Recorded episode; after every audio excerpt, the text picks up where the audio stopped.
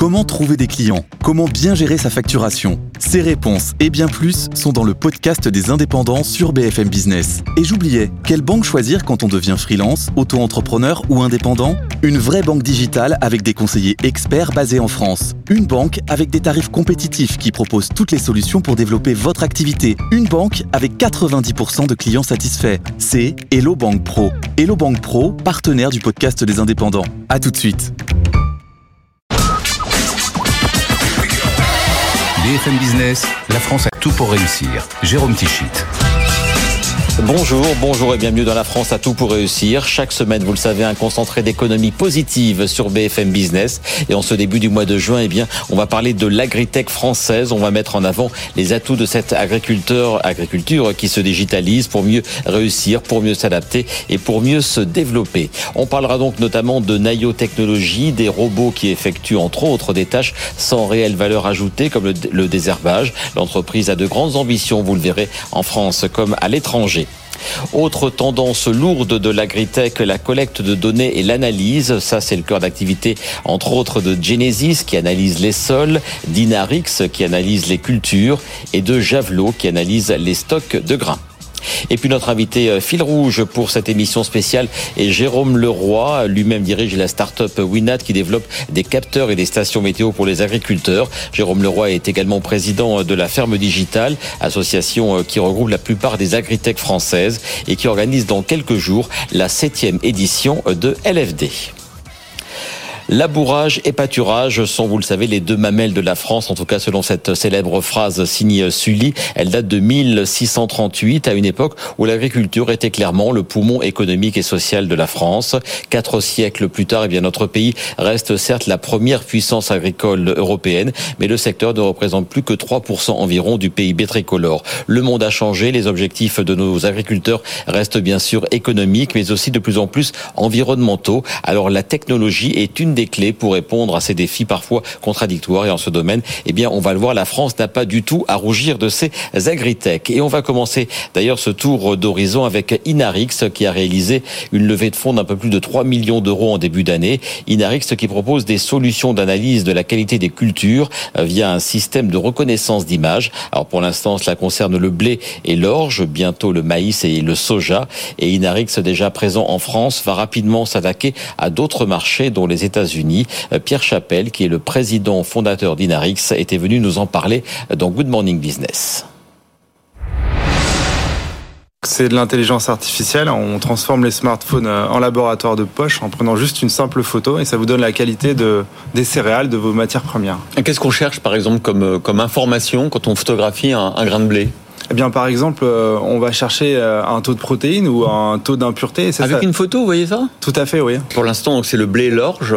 Alors, est-ce que vous allez aller sur d'autres cultures? Oui, tout à fait. C'est l'un des objectifs de cette levée de fonds, c'est ben, d'ancrer notre avance technologique, puisqu'on est en avance technologique. La plupart de nos produits sont des premières mondiales. Ah et c'est d'aller sur le cacao, le café, euh, le soja ou le maïs, par exemple. Après, vous êtes capable de dire ce qu'il faut faire une fois qu'on a fait l'état des lieux, qu'on sait si son, son blé va bien. Il y a, il y a un conseil oui, alors il n'y a pas encore de conseils. Ça, c'est le métier de l'agriculteur, du collecteur ou du transformateur. Nous, on va leur fournir les informations qui leur permettent de prendre des décisions rapides. Parce que l'enjeu, c'est d'être très rapide. La récolte se déroule en quelques semaines. Vous devez arbitrer très rapidement entre des, des camions de différentes qualités. Donc l'enjeu, c'est la rapidité dans ce domaine. Aujourd'hui, concrètement, nos clients sont exclusivement en France. Très rapidement, on va être à l'échelle européenne et ailleurs. Et avec le levée de fonds, l'idée, c'est comme d'aller aux États-Unis, non? Tout à fait, oui. Notamment sur ces matières premières que j'ai citées, le soja et bah le maïs, qui sont très produites là-bas. Donc c'est de fournir des, outils pour le marché nord-américain. Il n'y a pas de concurrents encore là-bas dans ce domaine? Alors nous on a différents concurrents, néanmoins des gens qui font ça sur smartphone comme me le fait aujourd'hui, on est les seuls au monde. Euh, c'est un modèle d'abonnement, c'est une application qu'on paye une fois et ensuite on y a accès tout le temps. Comment ça fonctionne? C'est un modèle d'abonnement effectivement, donc c'est des forfaits annuels. Euh, que par, par grain de blé par grain de blé, alors. Très malin, ça. on n'aurait pas besoin de lever de fonds si on avait été par grain de blé. Non, c'est un modèle de, SaaS traditionnel, récurrent. Aujourd'hui, nos, clients sont principalement de, grosses, de gros collecteurs de céréales. Donc, on s'adresse pour l'instant aux industriels et pas encore aux agriculteurs. Voilà donc pour Inarix. Bonjour Jérôme Leroy. Bonjour. Vous m'entendez, voilà. Merci d'être l'invité fil rouge de cette émission spéciale consacrée à nos agritech. Dans quelques instants, dans quelques jours, pardon, vous allez organiser euh, le LFD, le rendez-vous annuel euh, organisé donc par la ferme digitale. On va en reparler plus en détail dans quelques instants. Mais tout d'abord, rappelez-nous justement ce qu'est la ferme digitale dont vous êtes le président et quelles en sont les principales missions. Alors enchanté, la ferme digitale c'est une association qui a été créée il y a environ 8 ans maintenant, euh, qui a été créée par 5 entrepreneurs, euh, c'était 35 salariés, aujourd'hui c'est euh, 4500 salariés, plus de 126 entreprises. La mission initiale de l'entreprise était de valoriser, de, de cette association était de valoriser euh, l'innovation, euh, le numérique au service d'une agriculture durable, performante et citoyenne. Et donc c'est l'entrepreneuriat privé, innovant, au service des challenges et des enjeux de l'agriculture de demain euh, environnementale, sociale, euh, économique et démographique. Le nombre de membres, donc vous l'avez euh, cité, 100, 126 membres. Votre objectif, je crois, il est assez euh, ambitieux pour les prochains mois. objectif plus de 150 sur l'année 2023. Voilà exactement le mode de fonctionnement depuis le début, c'est qu'on fait environ 3 à 4 promotions par an où on sélectionne des, des dossiers d'entreprises qui veulent rejoindre l'aventure, qui veulent rejoindre l'association pour bénéficier de la visibilité, d'échanges entre pairs. Et, durant ces, trois commissions, on sélectionne environ une dizaine, euh, une quinzaine de membres euh, qu'on intègre dans l'association par sous forme de promotion. Voilà. Et les principaux critères, c'est quoi? C'est vraiment de l'innovation tech pure? Est-ce qu'il y a aussi euh, d'autres critères pour faire partie du club? Oui, exactement. Vous avez raison. Vous faites très bien de poser la question. Alors, ce qui est très important pour nous, il y a six critères pour être membre de la ferme digitale. Euh, bien évidemment, il faut un parrain. Il faut aussi un développement euh, de l'entreprise qui commence à être conséquent. Il faut aussi euh, avoir une certaine volonté de partager de la valeur avec des salariés. Il faut avoir une politique d'impact, une politique RSE. et évidemment, non pas être uniquement dans le digital ou dans l'innovation, mais à partir du moment où euh, la volonté, le projet et la mission de l'entreprise tournent autour de l'amélioration de la vie de l'agriculteur, de l'amélioration de la qualité de l'alimentation. Euh, et c'est sur tous ces sujets que la France n'a pas du tout à rougir en termes de membres, en termes d'acteurs, puisque sur euh, environ 450 startups innovantes, la ferme digitale a pour ambition effectivement dans d'en réunir euh, minimum la moitié. Donc il y a de nombreuses startups, la vôtre Winat, on en parlera dans quelques instants. Il y en a aussi qui ont fait un sacré bout de chemin et que l'on suit nous sur BFM Business depuis longtemps. Je pense à Insect, dont Antoine Hubert est le vice-président de la ferme digitale. Il y a de beaux, euh, de beaux parcours qui se sont mis en place depuis euh, les sept ans de la création de l'association. Oui, vous faites bien de le mentionner. Effectivement, Antoine, président d'Insect, euh, Paolin d'Agriconomie, Florian, tous euh, un petit peu à l'origine de l'association. Et effectivement, dans nos membres, on a deux générations d'entreprises. Donc on a une première génération d'entreprises créée entre 2010 et 2020, où là on va être sur des sujets euh, de plateformes, de données, de, satellites, de, plateformes de financement comme Mimosa. et ces entreprises aujourd'hui sont des entreprises qui ont 40, 50, 100, 200, 300 collaborateurs, qui commencent à s'industrialiser et à s'internationaliser. Et puis la deuxième génération parmi nos membres d'entreprises nées à partir de 2020, euh, qui sont donc la génération 2030, où là on va avoir des nouveaux secteurs, les fermes verticales, euh, les biotechnologies, les biostimulants, euh, les plateformes de formation en ligne des agriculteurs, euh, les aspects carbone, la biodiversité. Et tous ces, toutes ces jeunes entreprises bon, sont un petit peu plus petites, 5, 10, 15, 20 salariés, et ont toutes aussi euh, leur, leur, leur, chemin devant eux. Et la beauté de la ferme digitale et notre force, c'est de pouvoir regrouper ces deux générations d'entrepreneurs pour leur permettre euh, de collaborer, de se donner des tuyaux et ainsi de ne pas euh, répéter les erreurs du passé qui, pour, euh, pour, notre, euh, pour des entreprises un petit peu plus anciennes, ont pu nous faire perdre parfois un, deux ou trois ans de, commercialisation. Et on va justement montrer quelques exemples de ces, de ces startups, de ces jeunes entreprises dont vous parliez et qui font partie de la ferme digitale. On va commencer avec Genesis. Il n'est pas question de rock, mais bel et bien, là encore, d'analyse dans le domaine agricole. Genesis, qui s'est d'abord appelé Greenback, propose des solutions pour analyser, pour noter la qualité et la santé des sols cultivés Objectif, faire prendre conscience des effets de l'agriculture sur la terre. Et le fondateur de Genesis, eh bien, c'est Quentin Sagnier, qui a opéré depuis cinq ans un très joli euh, euh, parcours et reconversion professionnelle après la belle aventure des enceintes de Vialet. Quentin Sagnier était récemment l'invité de Guillaume Paul dans Good Evening Business. Vous notez, vous auditez l'état des sols agricoles, c'est ça, Monsieur Sagnier, finalement. Hein? Et, en fait, on fait ça pour une raison euh, claire, c'est que 60% des, des, approvisionnements des entreprises viennent de l'agriculture et de la forêt. Ouais. Or, ces entreprises qui ont en général une vision claire de l'impact de leurs usines, leur consommation d'eau, d'énergie, etc., sur tous leurs approvisionnements agricoles, qui représentent 70 à 90% de, leurs approvisionnements, on parlait de l'industrie du luxe à, ouais. à l'instant, c'est aussi le cas, ils ont beaucoup d'approvisionnements agricoles, et ben en fait, sur toute cette partie agricole, ils sont aveugles de leur euh, impact. Or, l'activité agricole, c'est au monde l'activité qui a le plus d'impact sur l'environnement. Ouais. Mais ce qui est normal, puisqu'on se nourrit euh, trois fois par jour, qu'on qu qu consomme du sol, bien sûr, bien on sûr. consomme beaucoup de produits, et donc, sur toute cette partie-là, il fallait donner un outil. Aujourd'hui, les, les entreprises, elles ont un devoir de vigilance ouais, qui est inscrit ouais. dans la loi.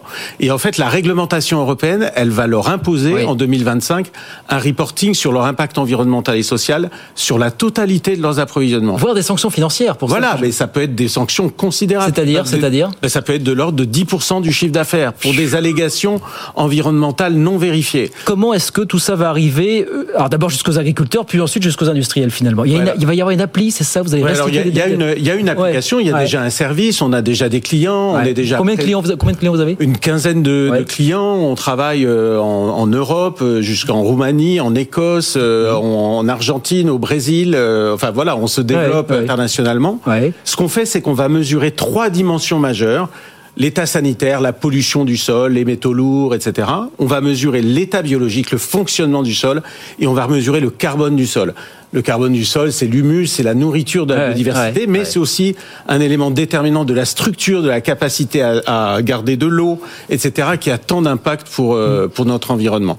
Et nos clients, ce sont des grands groupes qui mmh. s'abonnent en fait au suivi de leur approvisionnement comme ils s'abonnent au suivi de leur état ouais. financier. L'entreprise, elle est basée à Lisor, c'est dans le département de l'Eure, c'est ça? Ouais. Vous êtes combien aujourd'hui Alors aujourd'hui, on est 25. Alors ouais. on est on est présent aussi à Paris parce que tout le monde ne peut pas habiter là. On a on a aussi une équipe, un labo euh, près d'Angers, et puis après on, on intervient dans le monde entier avec des partenaires. Et puis, autre agritech membre de la ferme digitale, Javelot, créé en 2018 et dont les solutions surveillent, alors non pas les sols comme Genesis, mais les grains quand ils sont stockés après la récolte. Là encore, les enjeux sont cruciaux pour les agriculteurs et pour la filière agroalimentaire. Vindicien Delcourt, le cofondateur de Javelot, était venu en parler à Sandra Gandouin dans 90 minutes business. Le domaine dans lequel on travaille chez Javelot, c'est le secteur de la pré-récolte de la filière céréale. Après la récolte, le grain est stocké dans des silos que vous pouvez voir un peu partout en France et en Europe. Et le grain a tendance à chauffer. C'est naturel.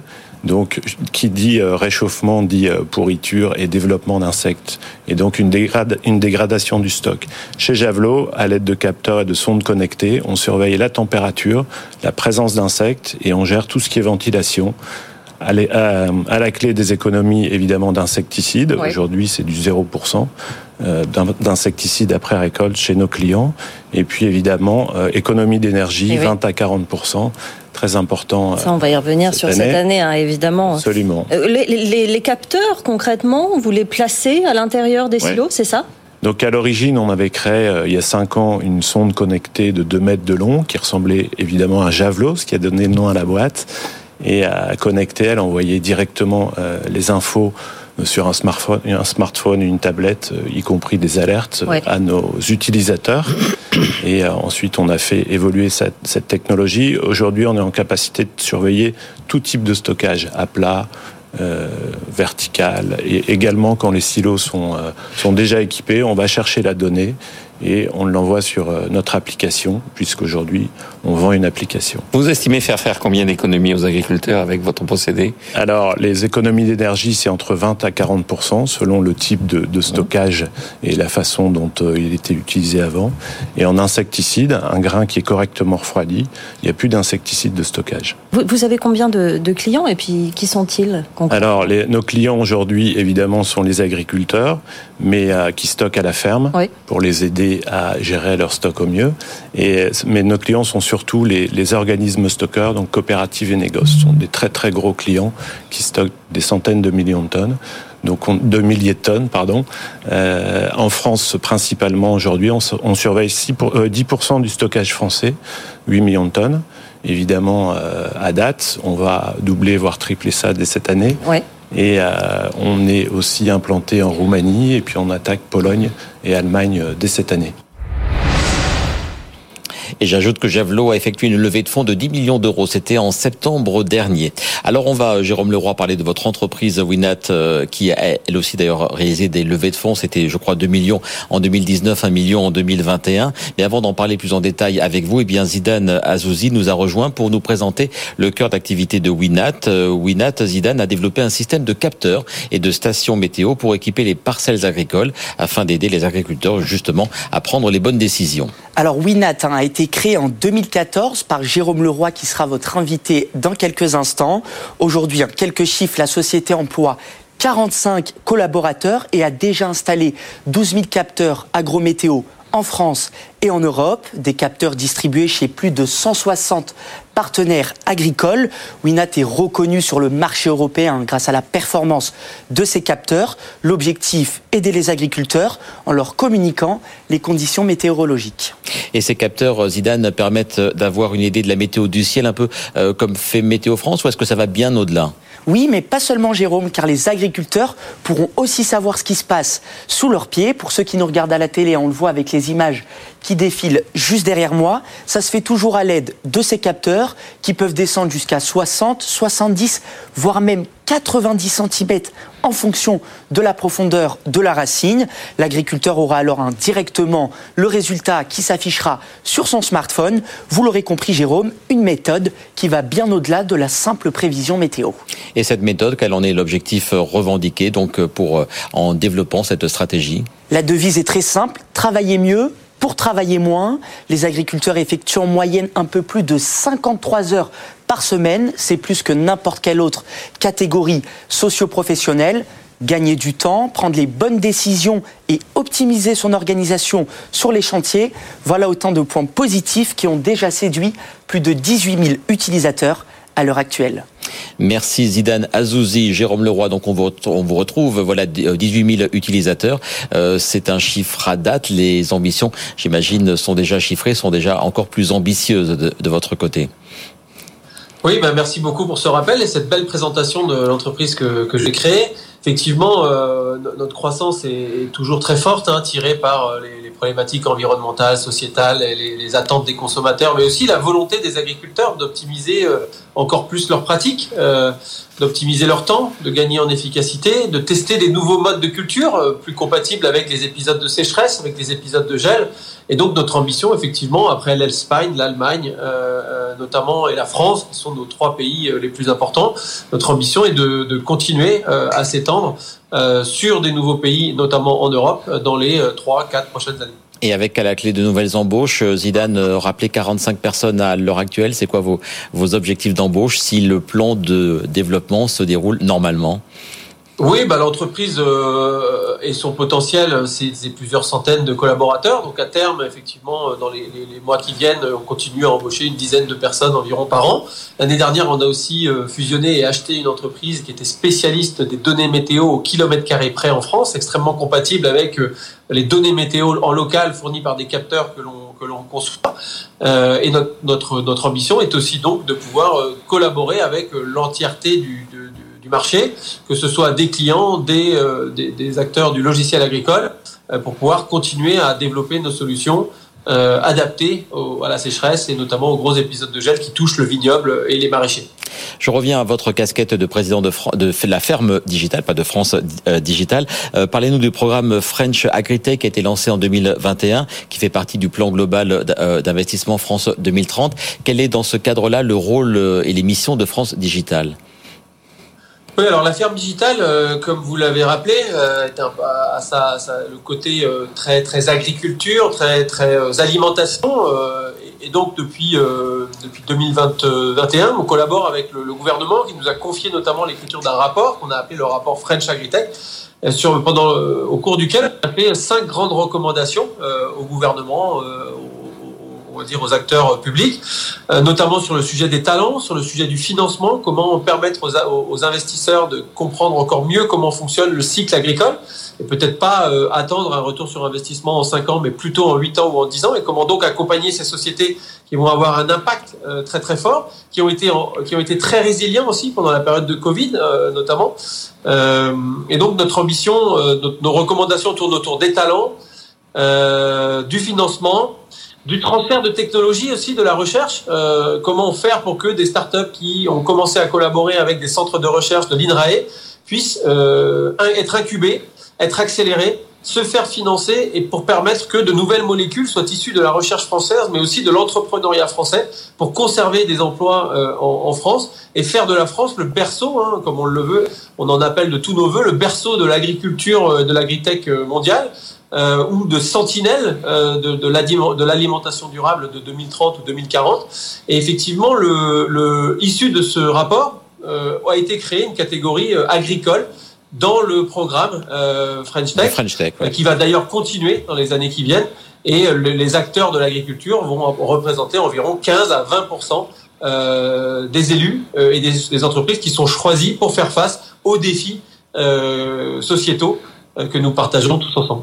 On vous retrouve dans quelques instants pour euh, parler du euh, LFD donc qui aura lieu le, 13 juin dans quelques jours. Mais on va tout d'abord poursuivre cette sélection des agritech françaises les plus performantes avec une autre pépite de la ferme digitale, c'est Nayo Technologies que l'on suit depuis très longtemps sur BFM Business au fil notamment de ses levées de fonds, plus de 40 millions d'euros au total. Nayo, ce sont des robots qui déchargent les agriculteurs de tâches souvent très ingrates et sans grande valeur ajoutée comme le désherbage et des tâches pour, laquelle, pour lesquelles en plus, il est de plus en plus difficile de trouver de la main-d'œuvre. On est là clairement au cœur de ce que l'intelligence artificielle et la robotique peuvent avoir de bénéfiques dans un secteur comme l'agriculture. Gaëtan Sévrac, le directeur général de Nayo Technologies, était venu en parler dans Good Morning Business.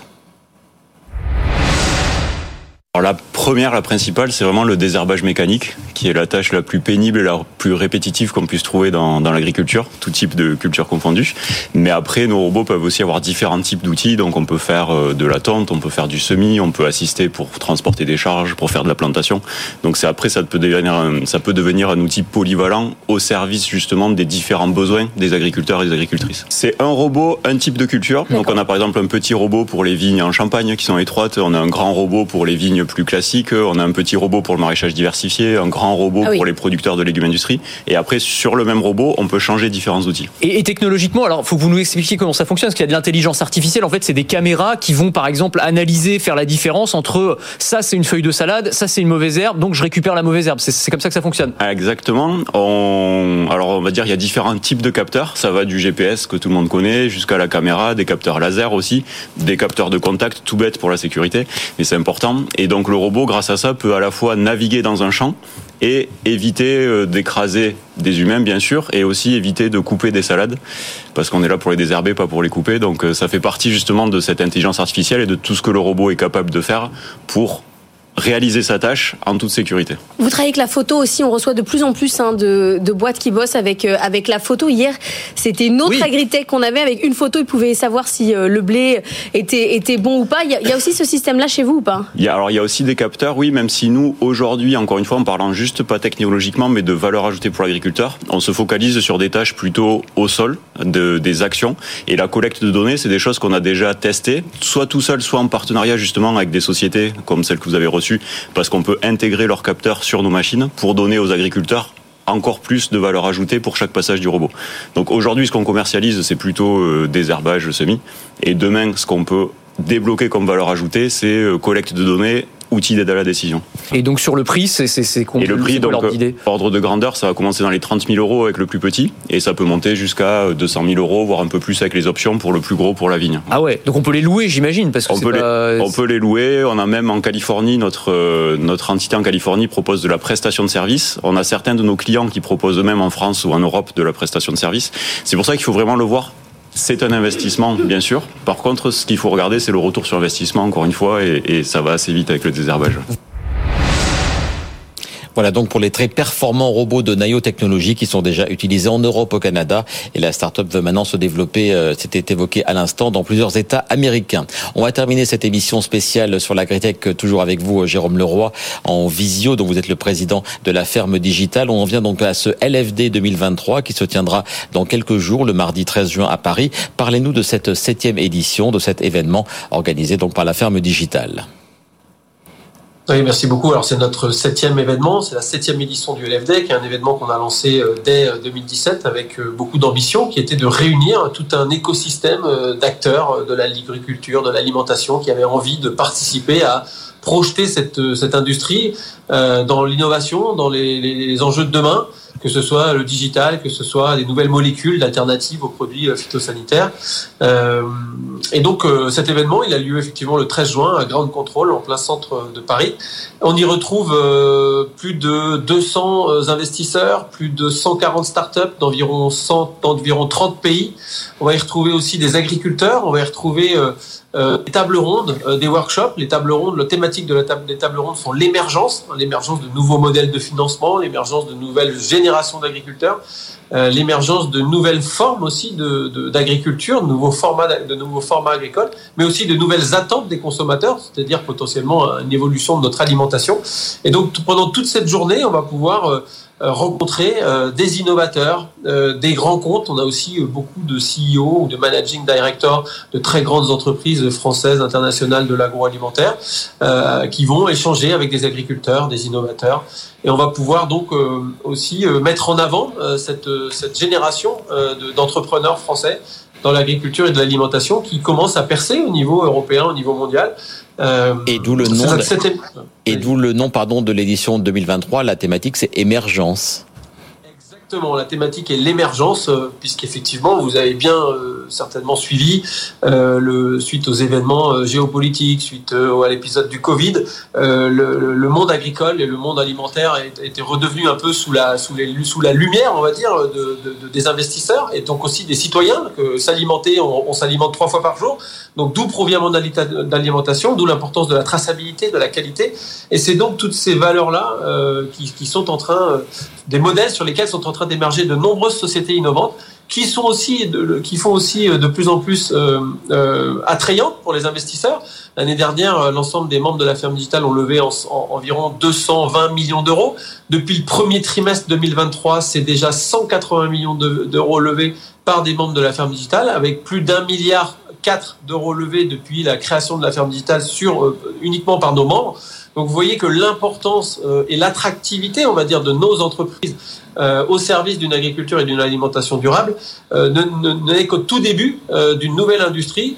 Et il ne faut pas que les acteurs français ratent ce virage ni l'agriculture française, ni ses acteurs innovants, pour éviter que nos technologies et nos, fermes françaises ne soient uniquement utilisatrices de solutions provenant de pays dans lesquels nos, outils de recherche auraient été sous-évalués, alors que cette nouvelle génération n'a pas du tout à rougir puisque la France est le troisième pays euh, créateur d'entreprises innovantes en agriculture et en alimentation par nombre d'habitants. Eh bien voilà, c'est sur ce chiffre clé, ce message que l'on va terminer cette émission. Donc on le rappelle LFD dans quelques jours le 13 juin donc à Paris. Merci beaucoup Jérôme Leroy d'avoir été l'invité de cette émission spéciale qui a mis à l'honneur l'agritech française. On se retrouve nous pour un tout prochain numéro de La France à tout pour réussir la semaine prochaine. On parlera notamment de l'agriculture, euh, du champagne avec une annonce de la maison Nicolas Feuillat.